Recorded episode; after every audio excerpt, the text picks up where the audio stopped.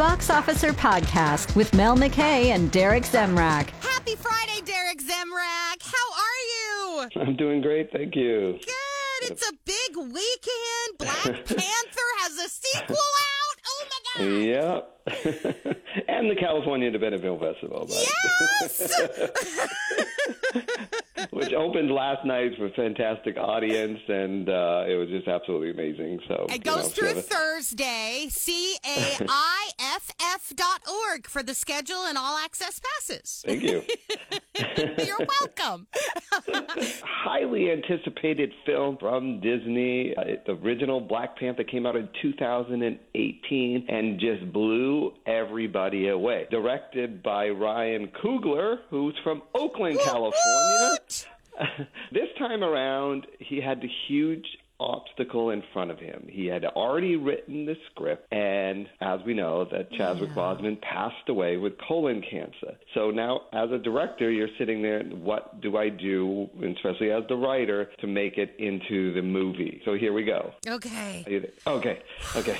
So he had to write it in there that the Black Panther passed away and that how they grieve. So this movie is pretty intense and dialogue heavy, and you feel for the actors. Are they really grieving the script or are they grieving the actual passing of Chadwick? So it's an hmm. emotional roller coaster with all kinds of special effects, and I thought it was beautifully done. I don't think that it's as strong as the first one because there was you can tell there's some sense of confusion that's going on in the film itself.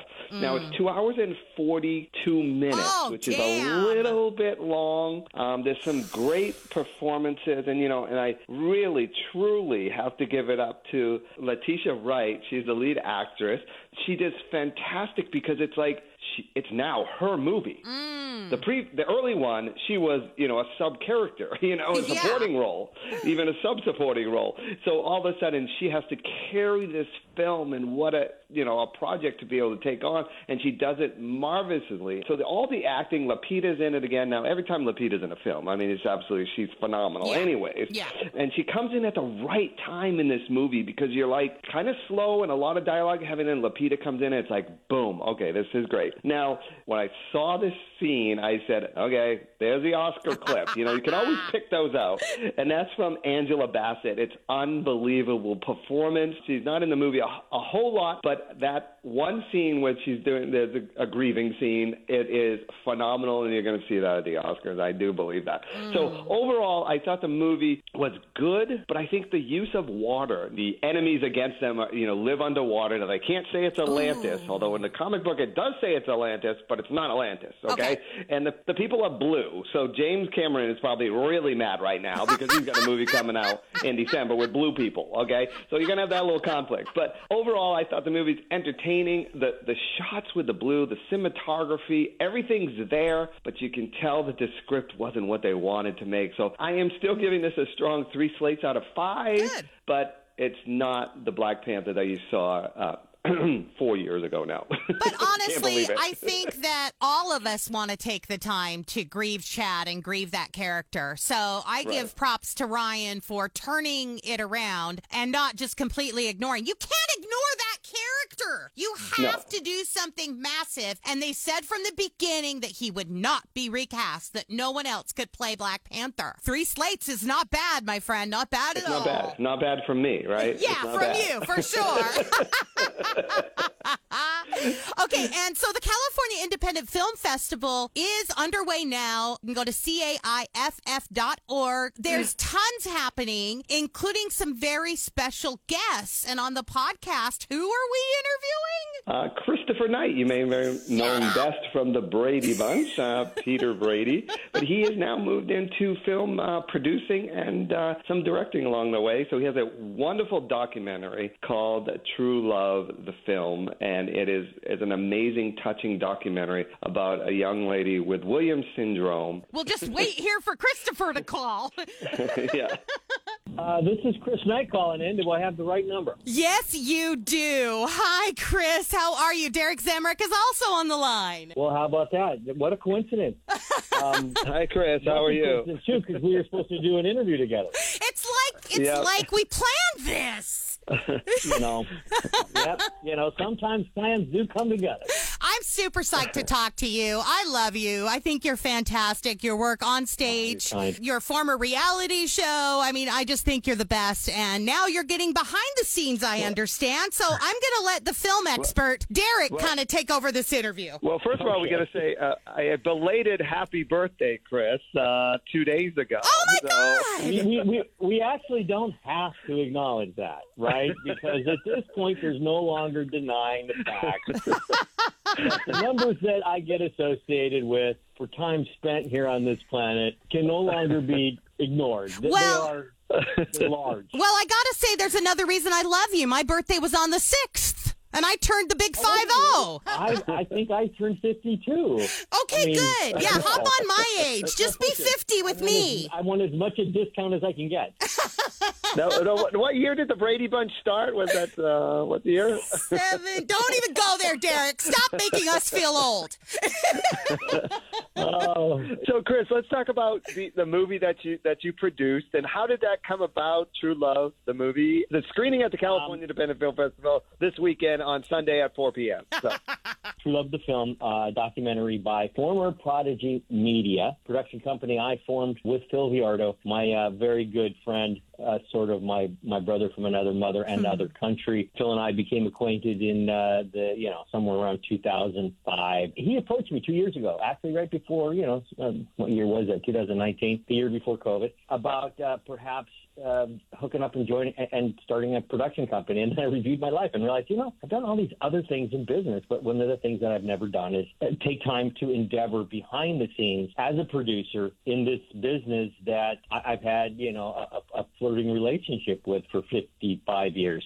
So it was about time, you know. Uh, he was going to be the point man, uh, and I would be the guy behind the scenes. And and we started former Prodigy Media, and frankly, I'm not even the former Prodigy in you know that it, the title is, is winking at. It's Phil because Phil, my partner, was a musical prodigy as a as a young you know teen. As a piano player, uh, he actually was was from Russia and came here when he was uh, 14, I believe, when the wall came down. And um, so, uh, with no talent, he's born with talent Stop. no, no, so it's a good, we're a, we're a good team, and the way that the, the, the that True Love the film came about is when we started, he had his eye on this story that he became aware of uh, because of our associate. Uh, It was a, it was a uh, YouTube video, uh, books by kids anyway. And, and, uh, uh, his associate Amy showed him this this YouTube link and this video of this young girl named Callie Truelove, and there was something remarkably special just about her and how she lit up not just the camera but the people around her.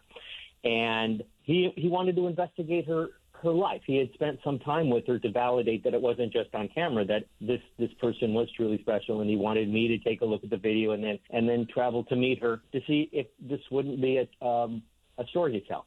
Because she had some unique gift that brought joy to everybody around her. She brought a smile to everyone's face. And, uh, you know, uh, we would soon go into COVID and the angst suffered by all would grow. I mean, even at the time before COVID, you know, we, we're at each other's throats, it seems, uh, in society. And there, there seems to be, I have an appetite for, and I'm assuming others do too, fare that, that recalibrates us on, you know, care for our fellow human uh, as, op- as opposed to just naturally wanting to do battle. And she seemed Right. to do that. She disarmed everybody around her. So there seemed to be a worthy story to tell. What we probably, or I didn't appreciate at the time, is she also had this this um, uh, chromosomal condition called Williams syndrome. I had never heard of Williams syndrome. Neither have I. What what is it, Chris? Nobody has heard of Williams syndrome. Uh, it strikes one in uh, 10,000 people worldwide, regardless of race, creed, color, uh, uh, sex. It, it, it, it's a it's a uh, malady of the chromosomes, missing, um, you know, I think one to 27 different genes in chromosome number seven that renders these individuals with physical disabilities, uh, heart issues. They have a lot of limitations physically that they'll have to overcome. It's chromosomal, so you're born with it, and depending upon how how much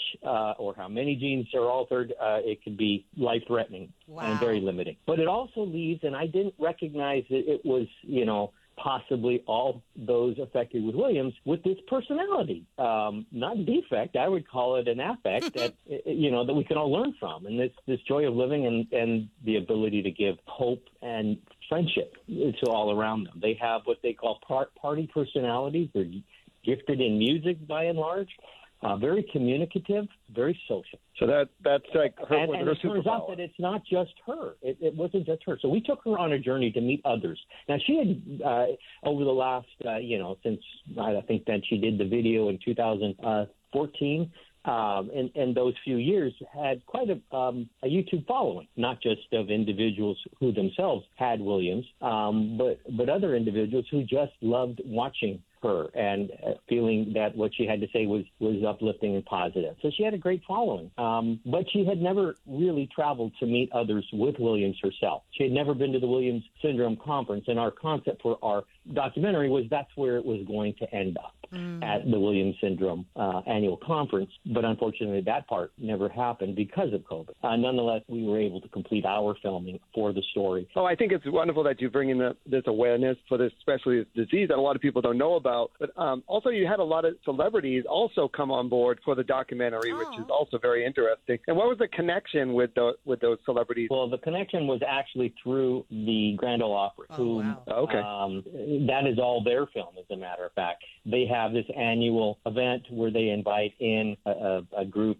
I think it's 25 or so of of, the, of those individuals with Williams, and they're not just kids; they're adults as well. Because again, they have this uh, musical ability, if you will, but they bring them into the Grand Ole Opry to actually get on stage and perform. It's a life-affirming event for those that are affected, and it's not just for Williams, but they uh, they have done it for a number of years, and it's proving to be quite popular with the community. Community, and it presented us with with, with this uh, this library of film that has taken place. But through you, you see the effect that it has on on, on you know these um, very large you know country western you know uh, stars and the entire community by being on stage and how they're just very generous and giving their time, their energy. Of course, the movie things that I didn't know as well about about uh, affectations like this and medical conditions like this, and how they all have to then struggle for their piece of the pie. The, Ah. the, their piece of the pie being the the funds to treat those. You know, they fight amongst each other for that pie. You know, whether it be Down syndrome and and uh, cystic fibrosis or um, whatever it might be, they all you know if there's if there's a fund to help all those, they all then have to share it. But that on top of all of the issues that they had to go through to even get diagnosed with this rare thing. The struggle Well, with you go. going to doctor after doctor after doctor going something's wrong and it taking forever to even be diagnosed and then for them to be no help after actually getting a diagnosis, that's heartbreaking. Well, absolutely. Then you learn that. You learn that you're on your own, and you're going to have to figure out where the funds are going to come from from your own, you know, resources, um, because the government isn't stepping forward and letting you share in funds that are there for others with similar but different uh, maladies that have you know that are checked off on on their list. Uh, you know that it's archaic, and this is where you know government and the bureaucracy and you know it is infuriating uh, because it shouldn't take very long to add them to the list so that they are able to Yeah. you know enjoy some of those funds that are that are sought by our government that we want them to have available for those with disabilities because clearly these individuals have a, have a, have a disability. Although our our star Callie Truelove, and there's another thing when, when we were debating whether or not we should go forward with the story, her real name is Truelove. Oh my God. This is a child as well, not just bringing love and, and smiles to people's faces. She she has a hobby, and that is finding hearts everywhere in life. You know, if there's a Wow. photograph, or you know, if she sees something on the ground that's heart shaped, or takes a picture of it and shares it. oh my um, God. I love it. and it- it's I kind of effective in its own right because it's like it, you know, it, it makes you start looking around, realizing that there's things to be seen Yeah. that we're passing every day, and that's one of the lessons I've learned from Callie is enjoy every day. Uh, she, you know, is very lucky. Um, there wasn't much hope originally when she was uh, a child Mm-hmm. that, that she would make her first birthday. And here she is now, 17. I have that right. I think she's 17 now. I And can't wait to see it. I can tell you, yeah, to be more respectful and friendly toward one another. Yes. I can tell you firsthand that this documentary is wonderful, and everybody should take a look at it uh, on Sunday at 4 o'clock at the Orinda Theater as part of the California Independent Film Festival. You will not be disappointed, and Chris will be there in person, so you can hear a lot more stories of behind the scenes and how this documentary meant to him and Phil for making it. I love it so much. C A I F F dot org. Christopher Knight, what a pleasure. Thank you for being on the podcast. The pleasure was all mine. I look forward to Sunday. I Thank you for giving me the time. Stream the box officer now at kkiq.com and Apple and Google Podcasts.